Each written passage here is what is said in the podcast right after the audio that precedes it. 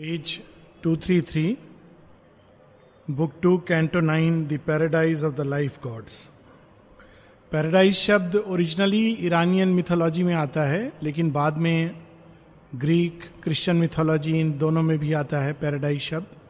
और इसके कई अर्थों में यूज़ हुआ है, परंतु मुख्य रूप से पैराडाइज का अर्थ होता है एक स्वर्ग एक स्वर्ग लोक या स्वर्गीय अवस्था।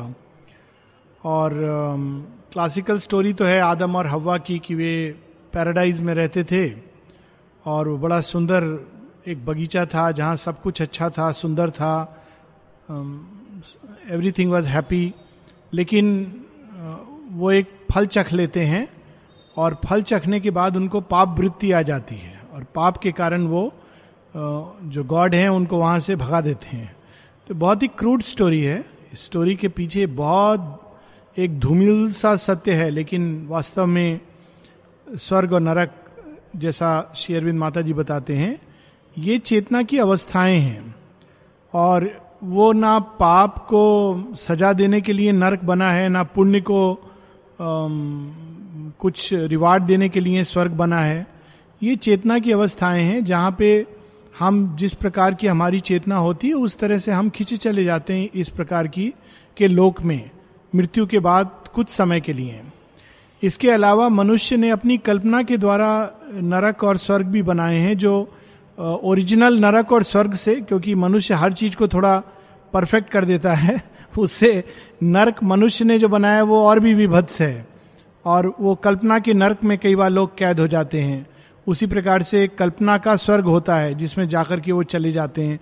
तो ये सारी चीज़ें हैं, परंतु पहले हम लोगों ने वर्णन देखा था नरक का, जिसको हम लोग नारकी अवस्था या नरक, जहाँ सब कुछ झूठ है, सब कुछ दिख, बाहर से जो दिखता है, वो नहीं होता। एक छल है। छल और झूठ का साम्राज्य है। वहाँ धोखा वहाँ का नियम है और एक कठोरता है। हृदय के अंदर कोमल भाव नहीं है। ये हम लोगों ने नरक के वर्णन में पढ़ा था। नरक से गुजरने के बाद व्यक्ति स्वर्ग का अधिकारी हो जाता है। क्योंकि उसके जो चेतना के अंदर जितने भी डार्कनेस होती है, वो वहाँ पे खींच लेता है, जैसे इट सक्स इट अवे इसलिए कई बार इसको कहा गया इट्स ए प्योरिफिकेटरी प्लेस जहाँ जब हम नरक से गुजरते हैं या अंधकार से गुजरते हैं तो हमारे अंदर कई सारी चीज़ें जो अंधकार से जुड़ी हैं, उनको अंधकार वरण करके अपने अंदर सोख लेता है। और उससे जुड़े जो भी हमको कठिन अनुभव होने होते हैं, और फिर हम स्वर्ग के अधिकारी बनते हैं। तो यही इसका बैकग्राउंड है। अशुपति भी नर्क से निकल गया है डार्कनेस के रेलम से, और अब वो स्वर्ग में प्रवेश कर रहा है। अब यहाँ एक और चीज़ है जो हमारे मिथोलॉजीज में है, जो यहाँ पर भी आती है। श्री अरविंद कहते हैं the paradise of the life gods यानी एक स्वर्ग है जो प्राण जगत के देवताओं का स्वर्ग है। और टिपिकली जब हम स्वर्ग की कल्पना करते हैं, भारतीय पुराणों में तो इस स्वर्ग की कल्पना करते हैं। और क्रिश्चियनिटी में इस्लाम में भी इसी स्वर्ग को स्वर्ग बताया गया है। अनफॉर्चुनेटली इसको उच्चतम अवस्था बता दिया गया है। लेकिन ये स्वर्ग, वो स्वर्ग है जिसको आमतौर पर इंद्रलोक कहा जाता है, जहाँ संगीत है, नृत्य है बहुत अच्छे अच्छे परफ्यूम्स हैं। इंद्र बैठा रहता है वहाँ पर और टेलीविज़न देखता रहता है हर समय। और उसके, लेकिन इस स्वर्ग के ऊपर, प्राण जगत के स्वर्ग के ऊपर मनोमय लोक का स्वर्ग है और वो उच्च देवताओं का है, जिसकी बात हम लोग सुनते हैं हमारे मिथोलॉजीज में, वैकुंठ, कैलाश, जो इसके भी ऊपर हैं। और उस जगत के जो देवता हैं, वो प्राण जगत के देवताओं से अधिक पावरफुल हैं। कुछ कुछ यहाँ पर उस प्राण जगत के स्वर का वर्णन इंद्रलोक और कई मायनों में इसमें ग्रीक मिथोलॉजी के भी शब्द आएँगे, जिनसे कहानियाँ जुड़ी हैं, वो हम लोग देखेंगे। तो ये स्वर्ग कैसा है? बिना स्वर्ग जाए, स्वर्ग का आनंद शेरविंद हम लोगों को दे रहे हैं। और ये भी हमारे मिथोलॉजीज में बताया गया, और ये तो गीता में भी लिखा है, कि स्वर्ग जो लोग स्वर्ग की कामना करते हैं और उस कामना से भगवान को भजते हैं, वो स्वर्ग तक तो जाते हैं, लेकिन वो फिर उसके आगे नहीं जा पाते। यानी स्वर्ग एक मध्यवर्ती अवस्था है, उच्चतम अवस्था नहीं है। इसके ऊपर और भी कई अवस्थाएँ हैं, जिनको ऋषि तपस्वी प्राप्त करते हैं। लेकिन जो केवल अच्छे कर्म करते हैं, उनके लिए स्वर्ग है। The paradise of the life gods around him shone a great felicitous day अंधकार से जैसे यशुपति निकलता है तो देखता है कि ऐसे क्षेत्र में प्रवेश कर गया है, जहाँ सूर्य की नर्म नरम रश्मियाँ, ऐसा उसको आभास हो रहा है। फेलिसिटस डे जिसमें आनंद है, ऐसा दिन उद्भासित हो रहा है। A lustre of some rapturous infinite एक ऐसा प्रकाश जिस, जो आनंद की अनुभूति दे रहा है। अनंत आनंद जिसके गर्भ में छिपा हो, ऐसी अनुभूति अशुपति को हो रही है। It held in the splendour of its golden laugh regions of the heart happiness set free और उस चेतना के लोक में उस प्रवेश करते ही ऐसा लगता था कि हृदय के सारे बंधन खुल गए अपने आप, सारी गांठें खुल गई। हार्ट्स हैप्पीनेस सेट फ्री यहाँ पर बच्चों के अंदर यह अवस्था होती है हार्ट हैप्पीनेस सेट फ्री लेकिन जैसे जैसे बड़े होते जाते हैं, उस हैप्पीनेस पे एक एक ताला करके लगाया जाता है। पहले नर्सरी क्लास की पढ़ाई से शुरू होता है, फिर धीरे धीरे करके बेचारे जब तक वो 25 साल के होते हैं तो सब कुछ उनके पास होता है, लेकिन मुस्कान और हँसी चली जाती है। लेकिन इस लोक में आने से एक बार फिर से अशुपति अनुभव करते हैं, वो कठोरता वो हृदय जिसके अंदर अंकुश सा लगा हुआ था, अचानक वो खुल जाता है। Intoxicated with the wine of god immersed in light perpetually divine वहाँ जाके अशुपति को, एक प्याला सुरा, लेकिन कौन सी सुरा? सोम सुरा, वह जो आनंद देती है। जो सोम रस है, वो एल्कोहलिक ड्रिंक्स नहीं है, वो तो इसका विकृत रूप है। किंतु वह जो अमृत है, जिसको पीने से हमारे अंदर आनंद का वर्धन होता है, और आनंद के साथ साथ हमारी जीवन और जीवन से जुड़ी हुई सारी चीज़ें, उन सब की शक्ति का विकास होता है। Immersed in light perpetually divine तो वहाँ जाके अशुपति को अचानक ऐसा प्रतीत हो रहा है, मानो वो उस सोम सुरा को पी रहा है, और आनंदित हो रहा है, प्रफुल्लित हो रहा है, और एक प्रकाश में नहा रहा है। A favourite and intimate of the gods नर्क में ऐसा लग रहा था कि भगवान तो पता नहीं कहाँ है, दूर हैं। ना सुन सकते हैं ना महसूस कर सकते, हैं हैं भी कि नहीं है। नर्क में ऐसी अवस्था थी अंधकार में कि उसको डाउट हो रहा था कि मेरी अपनी सत्ता भी है कि नहीं। लेकिन यहाँ पर आकर के उसको ऐसा महसूस हो रहा था, मैं भगवान का फेवरेट हूँ, भगवान के करीब हूँ, उनका इंटीमेट हूँ, उनका नजदीकी हूँ, ऐसा उनको अनुभव हो रहा है। Obeying the divine command to joy it was the sovereign of its own delight वहाँ भगवान सबको एक ही आदेश देते थे। क्या आदेश देते थे? खुश रहो। दारा को जो माने कहा था be simple be happy be simple भी नहीं बी हैप्पी और दारा ने पूछा, मुझे क्या काम चाहिए माँ? क्या करूँ? माँ ने कहा बी हैप्पी तीन दिन बाद आके बोले, बहुत कठिन काम दिया है। कुछ सिंपल काम दे दो। डिस्पेंसरी में बैठ जाऊँ डाइनिंग रूम में काम करूँ। ये बी हैप्पी बहुत मुश्किल है। कल भी हम लोग पढ़ रहे थे माता जी कहती हैं इट इज़ नॉट लेजीनेस ये जो अवस्था होती है अंदर की, वो एक अलग अवस्था है, जिसमें व्यक्ति is be happy without even doing anything बिना कुछ किए, सिर्फ़ उसकी वो अवस्था होती है। तो एक ही command to joy and master of the kingdoms of its force assured of the bliss for which all forms were made नरक में अंधकार में जिस भी आकृति के पास जा रहा था, जिस भी व्यक्तित्व के पास जा रहा था, वो सुंदर भी दिख रहा था अच्छा भी दिख रहा था, दिव्य भी प्रकट हो रहा था, लेकिन नज़दीक जाने से उसको भय और आशंका हो रही थी और थोड़ा सा इन्फ्लुएंस में आने से लगता था कि अरे, ये तो केवल एक प्रतिरूप है, प्रतिकृति है, ये सच नहीं है। और स्वर्ग में पैराडाइज में क्या अवस्था है? जितने भी फॉर्म्स थे, जितने भी लोग थे, जितने भी वहाँ पे वास करने वाले प्राणी थे उन सब की अवस्था ऐसी थी कि वहाँ जाकर के एक आनंद महसूस होता था। यानी उसको ये नहीं लगता था कि जाने से मुझे क्या होगा। जैसे आजकल होता है ना, किसी के घर में जाके पता नहीं कैसे रिसीव करेंगे, गुस्सा होंगे, अच्छे से बैठने को बोलेंगे, डरते हैं लोग। लेकिन वहाँ पर ऐसा था स्वर्ग में कि जिसके घर में चले जाओ, आपको इतना गारंटीड है कि आनंद आएगा। बाकी हो सकता है कि रोटी मिले या परोठा मिले या पखल भात मिले। लेकिन आनंद ज़रूर आएगा। सब फॉर्म्स के अंदर डिलाइट है। ये नहीं कि कोई बोलेगा, आप कौन है? कहाँ से आ गए आइडेंटिटी कार्ड दिखाइए, चले जाइए। ये नहीं थी वहाँ की अवस्था। लगता है स्वर्ग में केवल पखल भात मिलता है, क्योंकि उससे जितना डिलाइट पैदा होता है, अन्वेषण करना पड़ेगा। ज़्यादातर स्वर्ग में कौन है? उड़ीसा के ही लोग हैं।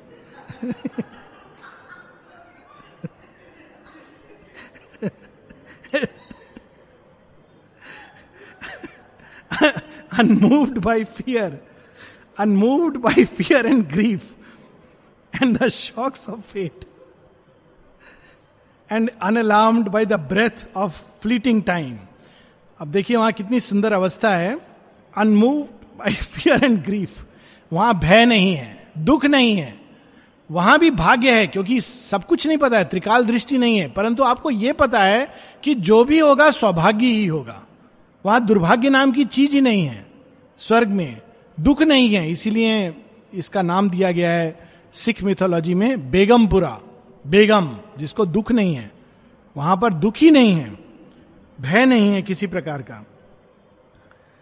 And unalarmed by the breath of fleeting time and unbesieged by adverse circumstances adversity नहीं है. फ्लीटिंग टाइम अरे, वक्त जा रहा है. सुबह चली गई, शाम होगी, पता नहीं क्या होगा. वहाँ सुबह, शाम, रात, सब समय आनंद है.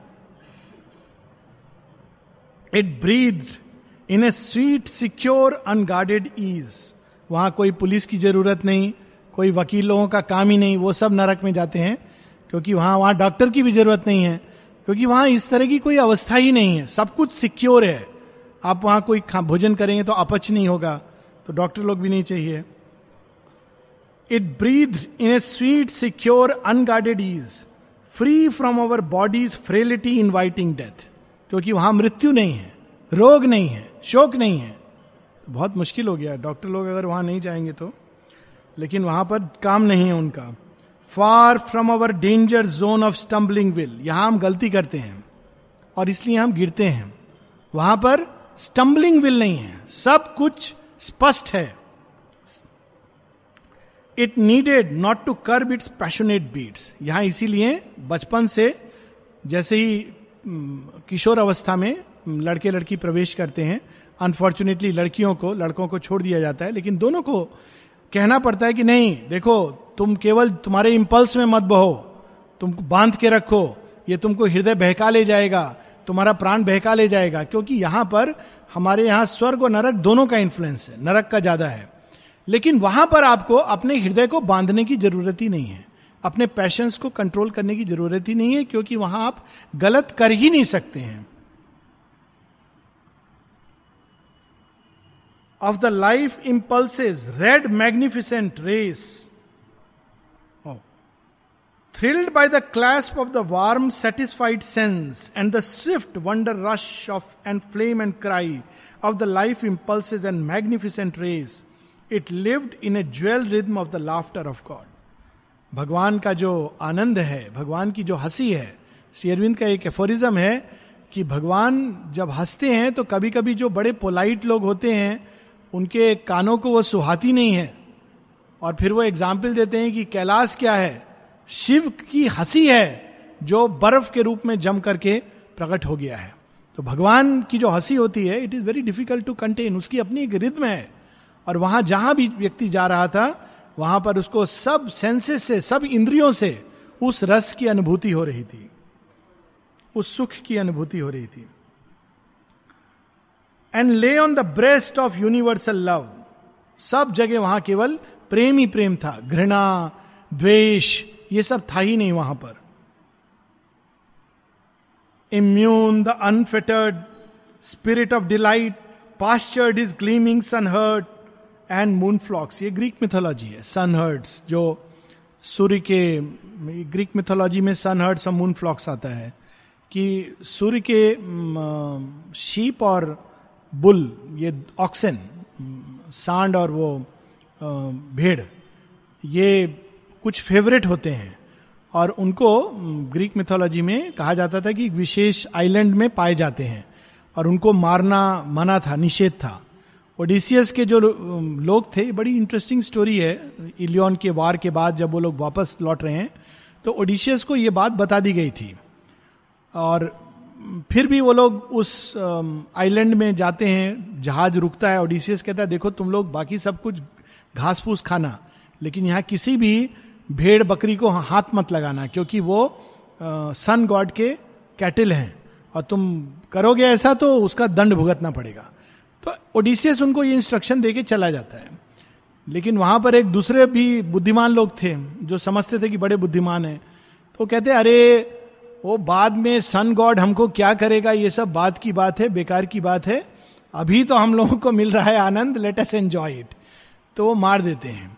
और उसी के कारण छह दिन वो एंजॉय करते हैं सातवें दिन सीयूस उनके शिप को डिस्ट्रॉय कर देते हैं। इसीलिए उस यात्रा से कुछ गिने चुने लोग ही वापस आ पाते हैं। ओडिसियस बच जाता है क्योंकि वो देवताओं का प्रिय है फेवरेट है।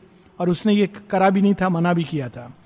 तो, तो ये वहाँ पे फेवरेट ऑफ़ द गॉड्स वहाँ की एक एक गौ एक एक पशु भी फेवरेट ऑफ़ द गॉड्स है। हम लोगों के यहाँ इसको सिंबॉलिकली भी गाय इत्यादि जो कहा जाता है, इसके पीछे ऑफकोर्स एक सिंबल सिंबल भी है cow is the symbol of light तो इसको दोनों अर्थ में हम दे सकते हैं। लेकिन यह भी है कि कुछ पशु, जैसे कुछ पशु और प्रजातियाँ होस्टाइल फोर्सेस का जगत पे प्रक्षेपण है। जैसे कॉकरोच है कुछ विशेष प्रकार के जहरीले सांप हैं मच्छर हैं, ये सब वाइटल वर्ल्ड के क्रिएशन है लोअर वाइटल के। उसी प्रकार से कुछ ऐसे क्रिएशन हैं, जो हायर वाइटल वर्ल्ड्स के हैं। कुछ ऐसे क्रिएशन है, जो जिनमें एक दिव्य स्टैम्प सिग्नेचर है उनका। जैसे गाय। अगर आप गाय को देखिए, अधिकांश गाय पास में भी चले जाइए, उनको पुचकारिए, सहलाइए they respond to it something very beautiful about them वो देती ही हैं। उनको और कुछ नहीं आता। सो लेकिन इसका सिंबॉलिक अर्थ भी है। Immune the unfettered spirit of delight आनंद की संताने pastured his gleaming sun herds and moon flocks along the lyric speed of griefless streams तो स्वर्ग में जो सन गॉड और मून गॉड के जो संतान और जो पशु थे, वो किस नदी का पानी पीते थे? ग्रीफलेस स्ट्रीम्स क्या सुंदर एक्सप्रेशन है। वहाँ जो नदियाँ थी, ऐसी बहती थी, जिनका पानी पीने से आनंद आता था। वहाँ उन्होंने कभी दुख नहीं देखा था। कभी वहाँ पे किसी ने विलाप नहीं किया था। शोक नहीं देखा था। तो griefless streams in fragrance of the unearthly asphodel और अनेकों प्रकार के सुंदर सुंदर नाना प्रकार के पुष्प और सुगंध से वो वातावरण भरा हुआ था। A silence of felicity the heavens a careless radiance smiled upon the heights क्या वर्ड है केयरलेस रेडियंस ये एक्चुअली कंचनजंगा की पीक का अगर सुबह सुबह आदमी दर्शन करे तो ये फील होता है केयरलेस रेडियंस सूर्य का प्रकाश खेल रहा है, मानो। इंटेंस नहीं कि जला रहा है, प्रखर नहीं। केयरलेस रेडियंस एक ऐसा प्रकाश जो खेल रहा है हाइट्स के साथ। A murmur of inarticulate ravishment trembled in the winds and thrust the enchanted soil यहाँ तक कि वहाँ धूल को भी उठाने से आनंद की अनुभूति होती थी। इसका वर्णन है हमारे शास्त्रों में ब्रज की, वृंदावन की धूली को कहा गया है। ब्रज की रज, कि उसके अंदर श्री कृष्ण के चरण पड़े हैं, इसलिए उसकी धूली में भी आनंद है। यहाँ पर भी ये बात है। आप प्लेग्राउंड की थोड़ी सी मड, मैं पहले जब आता था तो प्लेग्राउंड की मिट्टी ले जाता था, रखता था उसको, बड़ा आनंद आता था। और समाधि के आसपास उस मिट्टी को, क्योंकि इस पर माँ की छाप है तो वो हर चीज़ में यहाँ पर एक आनंद का कण विद्यमान है, और अगर हम रिसेप्टिव हों तो वी कैन रिसीव इट इसीलिए समुद्र कई जगह हैं, समुद्र के किनारे भी कई जगह हैं, बीच भी कई जगह हैं लेकिन अगर कोई ध्यान से ऑब्ज़र्व करे इस समुद्र पे बैठ के एक अलग आनंद आता है। This is a question of perceptiveness incessant in the arms of ecstasy, repeating its sweet involuntary note, a sob of rapture flowed along the hours. हर समय वहाँ पर वहाँ की हवा में ही एक मधुर मध्यम संगीत सा फैला हुआ था। Advancing under an arch of glory and peace traveller on plateau and on musing ridge glory Pratap और शांति इसको साथ में रखे हुए वो जा रहा था माउंटेन्स पे चढ़ा था, कभी वैलीज में उतर रहा था। As one who sees traveller on plateau and on musing ridge one who sees in the world magicians glass a miracled imagery of soulscapes flee he traverse scenes of an immortal joy and gazed into abysms of beauty and bliss आप देखेंगे कई ऐसे hill station है जहाँ पर view point होते हैं। जहाँ पर आप जाएँगे तो नज़ारा बहुत अच्छा दिखाई देता है। यहाँ शेरविंद कहते हैं, ऐसे वहाँ पे रिजेस थे जहाँ जाकर के जो दृश्य था कुछ ऐसे रिजेस होते हैं जहाँ भयानक दृश्य होता है। लेकिन यहाँ रिजेस पर जाकर माउंटेन के जो भी देखता था व्यक्ति, सब तरफ़ बस आनंद के ही दृश्य थे। Around him was a light of conscious suns and a brooding gladness of great symbol things to meet him crowded plains of brilliant calm mountains and violet valleys of the blessed ये भी Greek term है valleys of the blessed ये स्वर्ग का एक expression है ancient Greek mythology में, जहाँ वैलीज होती थी, जहाँ जाकर के वैलीज जो पहाड़ों के बीच में जो स्थान है, और वहाँ पर जाकर के बहुत ही स्वर्गिक आनंद की अनुभूति होती थी। तो वहाँ जाकर वो जिधर भी देखता था देखता था, आहा, काम पीस जॉय इसके जो जगह जगह उसके बादल, वो स्तर, उसकी हवा आकर के इसमें मिल रही है। Deep glens of joy and crooning waterfalls ऐसे ऐसे झरने और उनकी आवाज़ इतनी मनोहर। नेक्स्ट पिकनिक यहीं पर करना चाहिए। अच्छा हुआ ये पिकनिक विकनिक कैंसिल हो रहा है। Next picnic we all should go here so that will be wonderful lands of हाँ नहीं नहीं सब चलेंगे। ये आश्रम में आ गए तो सब बराबर हो गया ना सब उड़िया हो जाते हैं यहाँ आके। माने सब भगवान के भक्त हो जाते हैं। And woods of quivering purple solitude ऐसे ऐसे जंगल जहाँ जाकर के आ, अकेलापन लेकिन अकेलापन जिसमें एक आनंद था। सब कुछ वहाँ आनंद में था। Below him lay like gleaming jewel thoughts rapt dreaming cities of Gandharva kings Aizawl या शिलोंग अगर कोई गया है तो वो कनेक्ट कर पाएँगे वो सिटी तीन टायर में है शिलोंग का तो वर्णन आता है शेयरविंद की जीवनी में आता है और आप रात को अगर ऊपर से देखो तो दोनों लेवल्स पर आपको लगेगा कि एक प्रकाश का एक नेकलेस पहना हुआ है उस पहाड़ ने क्योंकि बीच में पहाड़ है फिर एक प्रकाश का नेकलेस फिर अंधेरा, फिर प्रकाश का नेकलेस तो यहाँ पर श्री अरविंद कहते हैं कि नीचे देखने से क्या लग रहा था? Rapt cities of Gandharva kings Gandharva कौन थे? ये मिड वर्ल्ड के प्राणी हैं जो अंतरिक्ष में रहते हैं और ये म्यूजिशियंस होते हैं। They are celestial musicians Indra के दरबार में हम लोग सुनते हैं कि कोई सितार बजा रहा है, कोई तबला बजा रहा है। ये सब गंधर्व गंधर्वाज देयर और जो ग्रेट म्यूजिशियंस होते हैं, ये गंधर्व लोग से प्रेरणा पाते हैं। और ये अप्सराओं के काउंटर पार्ट होते हैं। जैसे अप्सराएँ होती हैं डॉटर्स ऑफ़ लाइट उसी प्रकार से ये काउंटर पार्ट होते हैं उनके। Across the vibrant secrecies of space a dim and happy music sweetly stole और नेचुरली गंधर्वों का राज्य नीचे था तो वहाँ से जो संगीत उठ रहा था, वो स्वर्ग में उसकी अनुभूति हो रही थी। खाली ये था कि आप अपने मर्ज़ी से नहीं कर सकते यहाँ पर आपने मर्ज़ी से चैनल ट्रैक चेंज कर दिया। वहाँ जो भी वो बजाएँगे। लेकिन जो बजाते थे, वो समय के अनुकूल राग चल रहा है और आपके भावों के अनुकूल चल रहा है। तो it was beautiful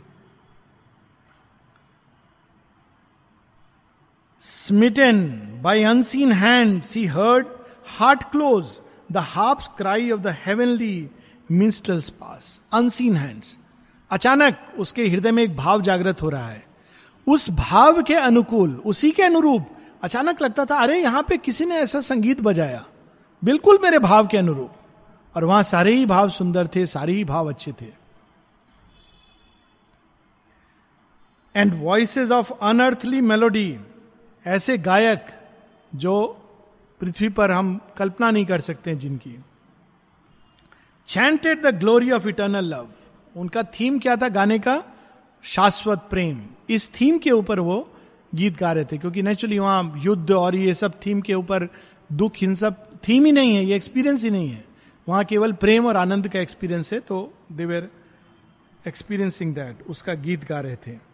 In the white blue moon beam air of paradise और आह, ये हवा कैसी थी वहाँ की? वाइट ब्लू मून बीम मानो चंद्रमा की हल्का प्रकाश हल्का श्वेत और नीला रंग मिला हुआ, ऐसी वहाँ की हवा थी। ए समिट एंड कोर, ये अब एक्चुअली जब हम लोग प्ले करें तो we should actually can do this जब हम उच्च जगत को दिखाते हैं तो this should be the light effect यहाँ सब चीज़ को लाल और ऑरेंज में कलर हो जाता है।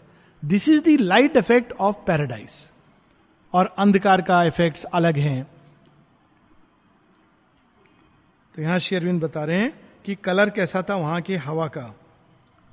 A summit and core of all that marvellous world apart stood high Elysian nameless hills ये भी ग्रीक मिस्ट्रीज में आता है एलिशियन मिस्ट्रीज जो स्वर्ग के ऊपर, स्वर्ग का उच्चतम स्थान है एलिजियन हिल्स तो वहाँ पर, और उसका उच्चतम तो ओलिम्पस है, लेकिन एलिजियन हिल्स हैं, जिसमें जो जो लोग केवल अच्छे कर्म नहीं करते, बल्कि अच्छे कर्म के साथ साथ जो योगनिष्ठ भी होते हैं, वो वहाँ पर जाते हैं एलिशियन हिल्स में। तो चारों तरफ़ वो एलिशियन हिल्स दिखाई दे रहे थे। Burning like sunsets in a trance of eve as if to some new unsearched profundity into a joyful stillness plus their base वो सारे जो पर्वत श्रृंखला दिख रही थी चारों तरफ़, ऐसा लग रहा था जैसे सनसेट में वो पहाड़ों को अगर दूर से देखो तो लगता है कि वो जल रहे हैं हल्की हल्की प्रकाश में। तो ऐसा कुछ अनुभव हो रहा था वहाँ पे। Their slopes through a hurry of laughter and voice sang crossed by a throng of singing rivulets और उन पर्वत श्रृंखलाओं से जो हवा चलती है और स्ट्रीम्स उससे बह रही थी, उनसे बड़ा सुंदर एक मिल करके एक ध्वनि उत्पन्न हो रही थी और अशुपति उसको सुन रहे हैं। Crossed by a throng of singing rivulets adoring blue heaven with their happy hymn और ऐसा लग रहा था कि ये पहाड़ स्वर्ग को अर्चना कर रहे हैं, ऊपर जो ब्लू हेवन है। Down into woods of shadow secrecy lifted into wide voiceless mystery their peaks climb towards a greatness beyond life shining Edens of the vital gods यही स्वर्ग है प्राण जगत के देवताओं का। देखिए शेयरविंद ही ऐसा कर सकते हैं कि जब वो डार्कनेस को डिस्क्राइब करते हैं तो कितना भयानक दृश्य, उतना ही अलाइव होता है। और जब ये स्वर्ग को डिस्क्राइब कर रहे हैं तो वास्तव में ऐसा लग रहा है कि हमको हाथ पकड़ के वहाँ ले जा रहे हैं। वो हवा, वो दृश्य बिल्कुल हमारे सामने प्रकट हो रहा है। इसीलिए वेदों में कहा गया है, कवि कृतो, वह जो रचना करता है शेयरविंद के इलियोन में भी हम देखते हैं सभी कविताओं में, वे उस सत्य को हमारे सामने प्रकट कर देते हैं शब्दों के माध्यम से। Received him in their deathless harmonies अब वे सब जो पर्वत श्रृंखलाएँ होती हैं, वे उसको कहती हैं, आओ वश्यपति, आओ, तुम्हारी प्रतीक्षा हो रही है। Received him look at the expression वो ये भी कह सकते थे वॉकड इन टू दैट पर वॉकड इन टू दैट में वो परफेक्शन नहीं है। अश्वपति वहाँ चले गए। लेकिन ये देखिए परफेक्शन क्या है? Kalidas will be left behind far behind शेयरविंद कहते हैं कि वो सारी जो पर्वत श्रृंखलाएँ, वो हवा, वो प्रकाश, वो जीवंत है, वो क्या करता है? Received him in their deathless harmony संगीत के द्वारा उसने अशुपति को स्वागत किया। All things were perfect there that flower in time जो कुछ ऑब्जेक्ट्स कालगत, हम धरती पर देखते हैं किंतु जो विकृत हैं, वहाँ वो सब परफेक्ट थे। Beauty was their creation native mould ugliness का प्रश्न ही नहीं था।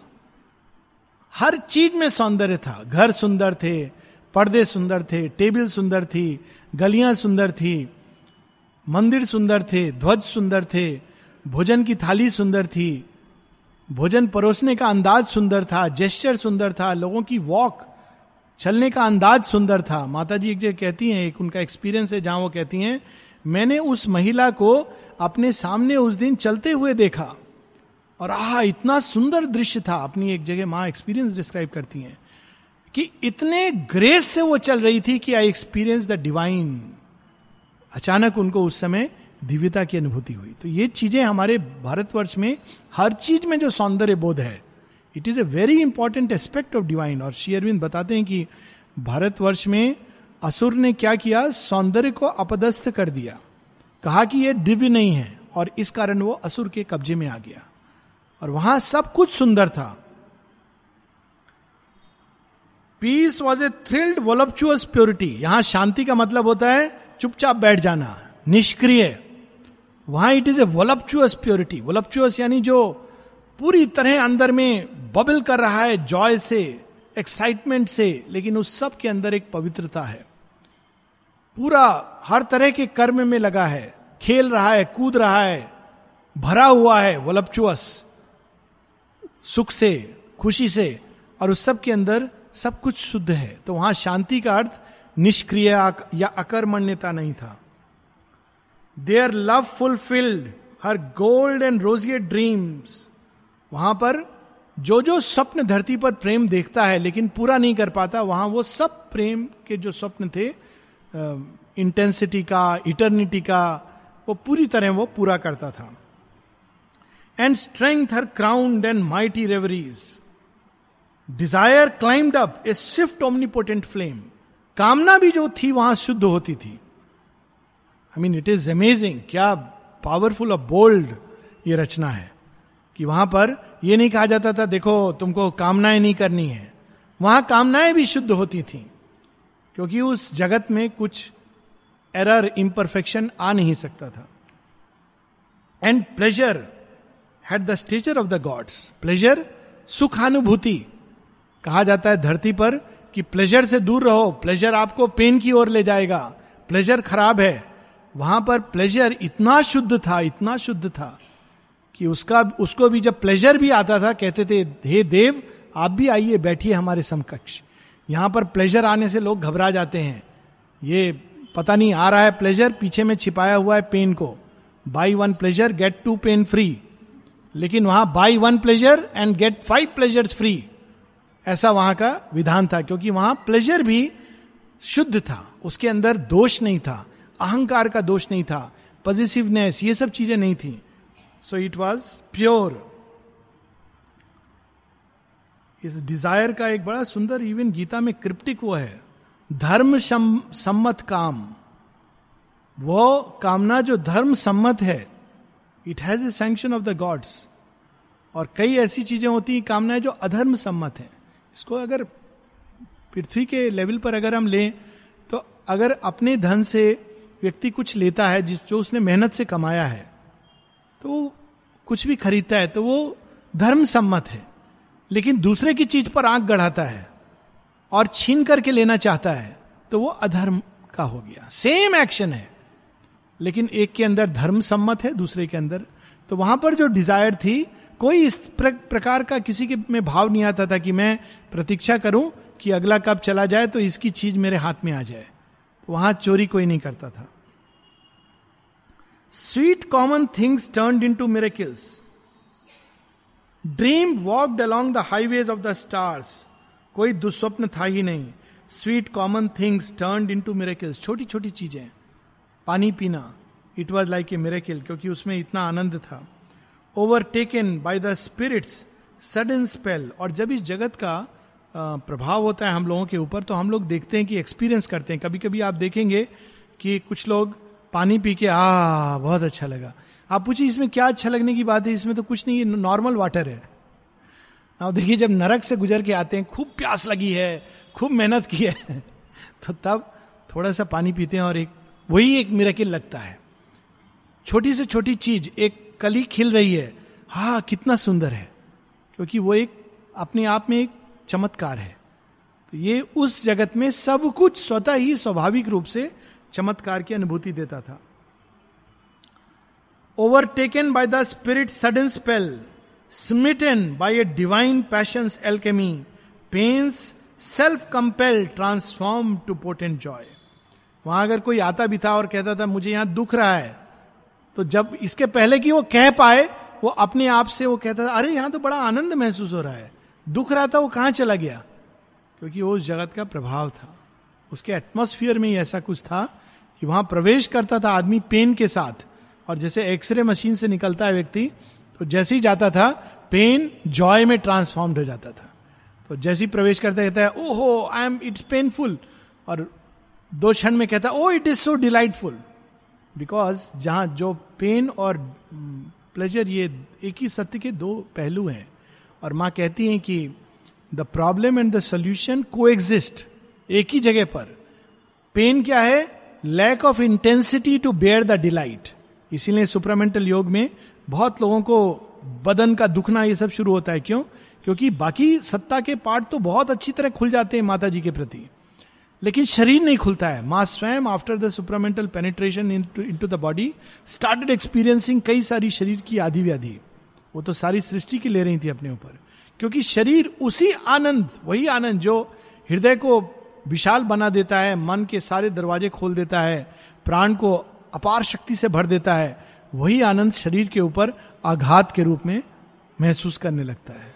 सो so, लेकिन वहाँ पर वो ट्रांसफॉर्म हो जाता था डिलाइट में।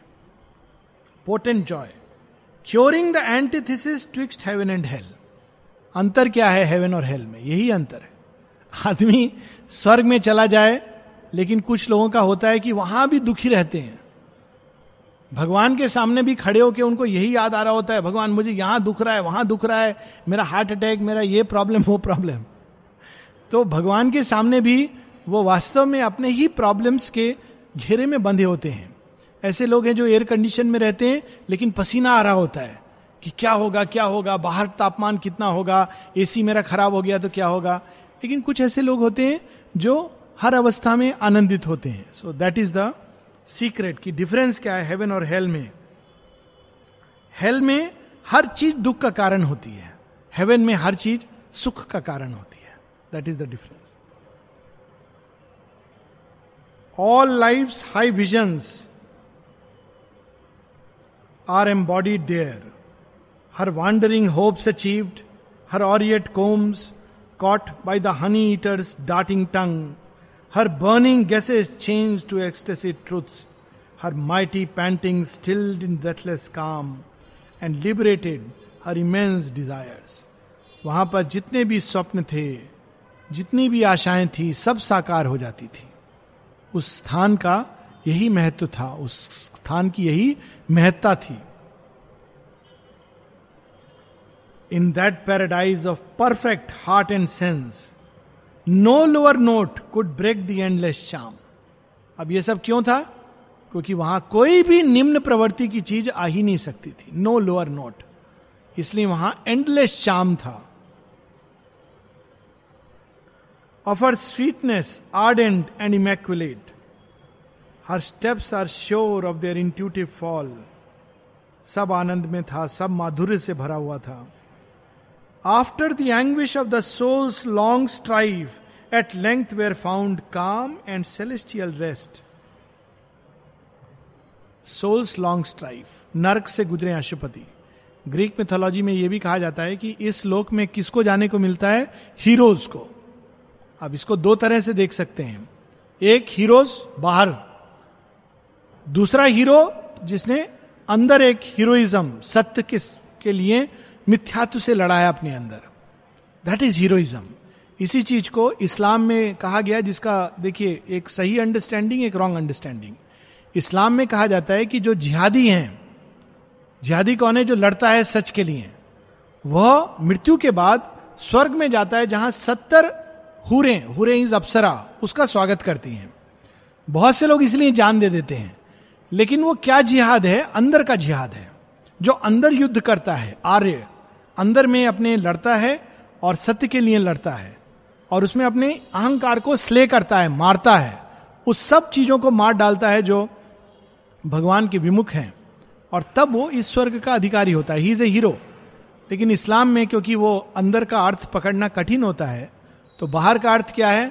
जो अल्लाह के नाम पर दूसरों को मार डालता है, क्योंकि केवल अल्लाह के बंदे सच्चे हैं और बाकी सब काफिर हैं तो वो सीधा स्वर्ग जाएगा। It is just the opposite भगवान के नाम पर नरक का काम करना, जो हम लोगों ने पढ़ा था अंधकार के जगत में। लेकिन जिहाद का एक सच्चा अर्थ भी है, जो सूफी, जो इस्लाम के जो मिस्टिक साइड था, सूफीज, संत थे इस्लाम के, वो जानते थे। लेकिन उनको कभी पनपने नहीं दिया गया, क्योंकि हार्ड कोर इस्लाम ने उनको हमेशा समाप्त किया। No lower note could break the endless charm and lapped in a tragic flood of sorrowless hours and lapped in a magic flood of sorrowless hours healed were is warrior nature's wounded limbs in the encircling arms of energies that brook no stain and fear not their own bliss warrior वो योद्धा है। जब योद्धा वहाँ पहुँचता है तो अचानक ऐसी एनर्जीज यही देखिए जिहाद का एक क्रूडली क्या कहा जाता है? जब तुम युद्ध लड़ते हो सत्य के लिए, भगवान के लिए, और उस युद्ध लड़के जब तुम वीर गति को प्राप्त होते हो वीर भाव से, तंत्र में इसको कहा गया तीन प्रकार की साधना देव भाव वीर भाव और पशु भाव मनुष्य के लिए वीर भाव तो वीर भाव से जब तुम असेंड करते हो तो स्वर्ग में सत्तर हुरे, अप्सराएँ तुम्हारा स्वागत करती हैं। लेकिन यहाँ पर देखिए, उसका ट्रुथ श्री अरविंद बता रहे हैं। वॉरियर एनर्जीज जो नर्क में जाकर भी हार नहीं मानता है, अंधकार के सामने भी घुटना नहीं झेक अपना घुटना नहीं झुकाता है। वो फिर भी अपने हृदय में भगवान को धारण किए श्रद्धा के द्वारा चलता जाता है। जितनी भी चोट लगती है एंड्योर करता है और भगवान में श्रद्धा नहीं खोता, वो व्यक्ति जब इस रेलम से गुजर के इस पैराडाइज में आता है तो energies healing energies same expression but in its true sense ऐसी एनर्जीज ऐसी शक्तियाँ उसको घेर लेती हैं, वो अपने आवरण में उसको लेकर सारे उसके चोट, घाव, सब कुछ हील कर देती है, सब पे मरम पट्टी कर देती है। ये सीक्रेट हमारे यहाँ बताई गई है दूसरे ढंग से कि रामायण में बताया जाता है कि सारे जो बंदर भालू जब युद्ध होता है, मरते हैं, कुछ घायल होते हैं तो रात को श्री रामचंद्र सबके ऊपर हाथ फेरते हैं। और हाथ फेरते हैं तो वो सब उठ खड़े होते हैं। फिर से एक दुगनी स्फूर्ति से भर जाते हैं और इस चीज़ को हम लोग अभी भी कर सकते हैं। ये हीलिंग का मेथड है, जो लोग सत्कर्म करते हैं और इस लोक के प्रति खुले हैं। तो अगर वे चाहें of course you cannot disturb the balance of creation लेकिन कभी कभी वो चाहें तो इन एनर्जीज को, ऊर्जाओं को उतार करके वो किसी भी व्यक्ति को हील कर सकते हैं। लेकिन नेचुरली इसका मिसयूज और इसको अहंकार के लिए ये सब आप नहीं कर सकते। और फिर रिसेप्टिविटी भी चाहिए। हर व्यक्ति तैयार नहीं है, उसको नरक से भी गुजरना है। पर यह पॉसिबिलिटी एग्जिस्ट करती है। कम से कम स्वयं पर व्यक्ति इस चीज़ को कर सकता है कि जब भी कोई रोग हो, थोड़ी देर के लिए पैराडाइज में चले जाओ परमानेंट वीज़ा लेकर के और 10 मिनट पैराडाइज में रह करके आओ और फिर वो रोग एकदम ऐसा चला जाएगा कि महसूस ही नहीं होगा कि कोई चीज़ थी। क्योंकि ये एनर्जीज हमको हील करती हैं। तो यहाँ उसका वर्णन है healed his healed where is warrior nature's wounded limbs हम लोग यहाँ रुकेंगे और नेक्स्ट वीक आगे बढ़ेंगे। अच्छा है, श्री कृष्ण जन्माष्टमी पर श्री अरविंद हम लोगों को पूरा एकदम स्वर्ग लोक का दर्शन करा रहे हैं।